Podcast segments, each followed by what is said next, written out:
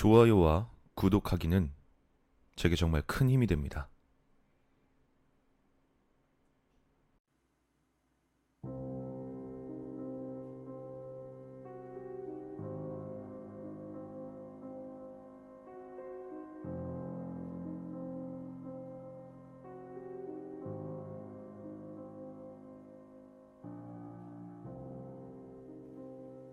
얼마 전 얼음 낚시를 가던 도중의 일이다.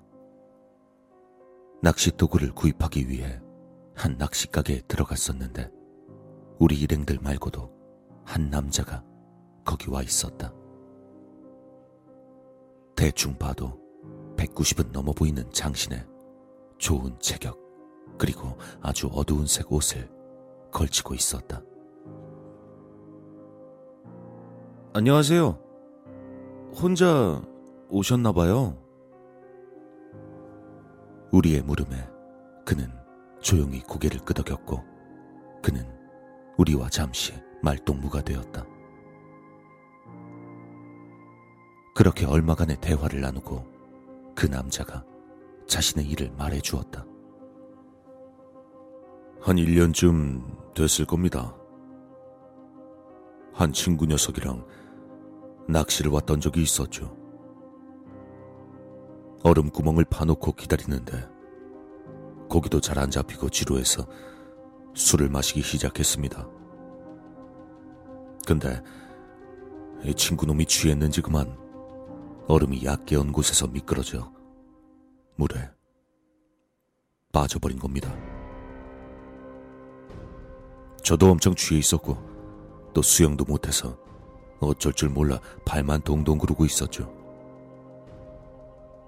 술에 취한 그 녀석은 구멍으로 빠져나오지도 못하고 결국 엄한 곳에 얼음만 두드리다 차가운 물속으로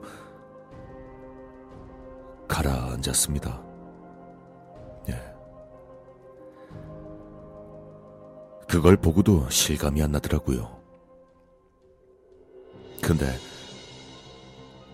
그 녀석 장례식이 있던 날 밥도 못 먹고 혼자 병풍 뒤에 누워있는 그 녀석 모습이 하도 딱해 보여서 전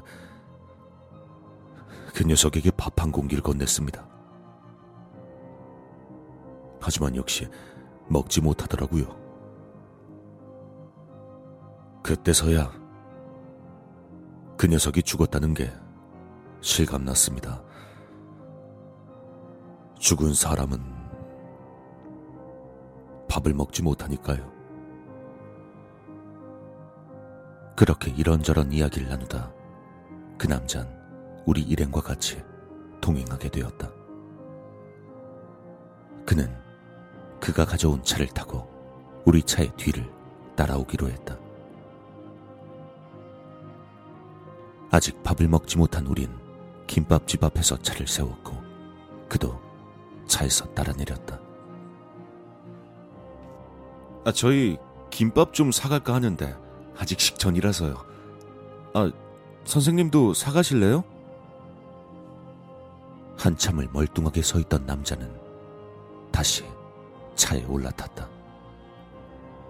김밥을 산 후 우린 다시 차를 몰았다. 그렇게 얼마나 지났을까? 갑자기 운전을 하던 친구가 말했다. 어? 뭐야? 야, 뒤에 따라오던 그 사람 어디 갔어? 안 보이는데? 계속 우리 뒤를 쫓아오던 그의 차량이 갑자기 사라진 것이었다. 우린 그가 길을 잘못 들었을까 염려되어 차에서 내렸다.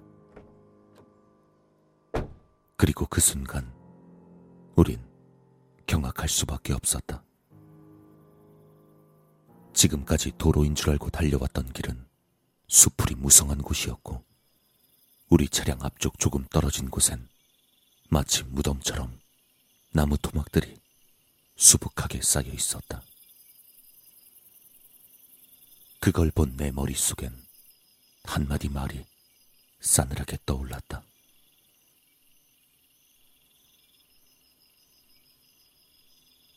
아, 저희 김밥 좀 사갈까 하는데 아직 식전이라서요. 아, 선생님도 사가실래요? 죽은 사람은 밥을 먹지 못하니까요.